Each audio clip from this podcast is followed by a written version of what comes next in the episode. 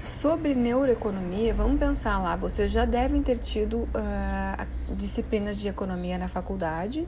Já estamos mais para o final do que para o início, né? Do curso de administração. Então, assim, a, a economia tradicional trata de administrar recursos escassos, né? É um dos conceitos da economia tradicional. Quando a neurociência entra nesse processo de tomada de decisão, ela pensa o quê? Nós temos também recursos escassos. Nós, nossa visão é limitada nossa audição é limitada, nossa vida é limitada. Então, como é que eu administro da melhor forma possível, né? E tento compreender esses recursos escassos e limitados que eu tenho para fazer o melhor uso deles da melhor forma possível. Então, a gente tem, eu coloquei para vocês aqui que a neuroeconomia então surge na tentativa de compreender esses comportamentos econômicos do ser humano. E como é que a gente compreende isso?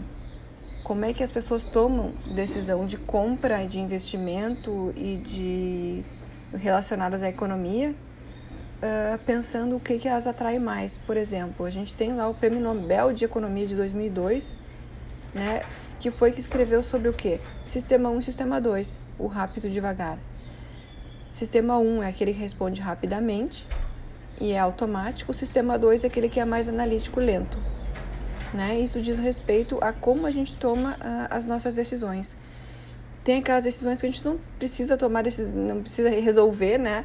A gente não decide respirar, a gente não decide piscar, a gente não decide. As coisas simplesmente acontecem. Nós não tratamos de dizer quando nosso coração começa ou para de bater e bombear sangue. Ele faz isso automaticamente. Mas tem as, as decisões tomadas né, a respeito de coisas que a gente pode decidir sobre elas ou não. Então, a economia comportamental, que é uma outra forma de chamar a neuroeconomia, então trata destes comportamentos relacionados a temas econômicos. E foi colocado para vocês em aula dois aspectos principais. Um é a impulsividade e o outro é a aversão à perda. A impulsividade então, é aquele que aciona o nosso sistema de recompensa. Lembra do sistema de recompensa? Que procura sempre pelo prazer e sempre pelo bom. Já a aversão à perda né, é mais importante para nós. Uh, mais importante do que ganhar é não perder. Aquela decisão que eu tomo. Pense naquele jogo do milhão, aquelas coisas. Então, agora você quer arriscar perder o que você já ganhou, ou você quer uh, para ganhar mais, ou você desiste. Né? Então a pessoa fica balançada porque o nosso sistema de, nosso sistema de recompensa, nosso processo de tomar a decisão é mais fácil para a gente deixar né, de, de, de, de ganhar alguma coisa do que perder. Perder é muito difícil. E um dos principais pontos né, da, da neuroeconomia é que ela estuda os ativos que envolvem a possibilidade de grandes perdas ou até mesmo de morte.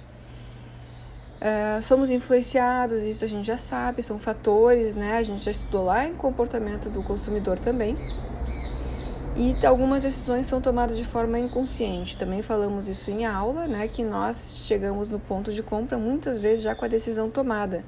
Mas para adicionar um pouco de racionalidade à nossa tomada de decisão, nós vamos até o ponto de, de, de venda, de compra de produtos, para dar o bater o martelo final. Mais ou menos assim. Somos seres biológicos, químicos, nossos circuitos neurais são bioquímicos, então tudo é muito química dentro de nós e do nosso cérebro. A liberação dos neurotransmissores, hormônios, tudo é química. Podemos dizer então que a liberação da dopamina, por exemplo, é que nos faz correr atrás dos nossos objetivos, é que nos dá motivação e também do que desejamos. Pensem lá, relacionem lá com a nossa aula de desejos e necessidades. O que, que realmente a gente deseja, o que, que é necessário e do que, que a gente corre atrás.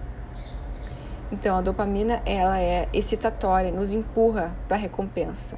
E ela inibe também a função das áreas do córtex pré-frontal, que é a parte da razão e da análise. É muito legal, dopamina, muito bom, nos faz correr atrás, mas ela também inibe a questão que nos leva a pensar se aquilo é realmente uma decisão acertada. Em excesso, né? Uh, nós temos muita dificuldade, isso foi colocado também para vocês, em lidar com o tempo, agora, futuro. Então, você aceita esperar dois meses para ter mais dinheiro ou quer pegar um pouco mais de dinheiro, mas quer agora? A gente já fica balançado e já pensa: o que, que, é, o que, que eu quero? Normalmente as pessoas A, a nossa tendência é escolher o que eu quero agora, ter agora e não esperar. E também é importante colocar que a gente nunca está no presente, e a gente falou isso em umas aulas. A gente tem que estar ou baseado em alguma experiência passada, ou a gente está no futuro.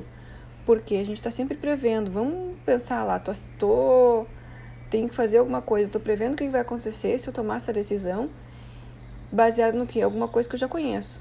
Então, o momento que a gente fica no presente mesmo, mesmo é muito pouco, é muito pequeno aquela parte que a gente diz, ah, viva o presente. É muito difícil para o nosso cérebro viver o presente e não relacionar com experiências passadas, muito menos não fazer previsões do que pode acontecer para cada decisão que eu tomar, cada esquina que eu virar, cada página do livro que eu virar, por exemplo. Então, viver o presente é difícil para o nosso cérebro, muito difícil. Valeu, galera. Esse é o último tema. Bora escutar. Amanhã tem prova. Não tem por que ir mal depois de todos esses podcasts e ainda as revisões que a gente tem lá de Kahoot, de WordWall. Olhem as revisões, olhem os temas todos que a gente viu e tenham as apresentações, as aulas todas lá para dar uma conferida. Tá bom? Beleza? Boa prova para todo mundo.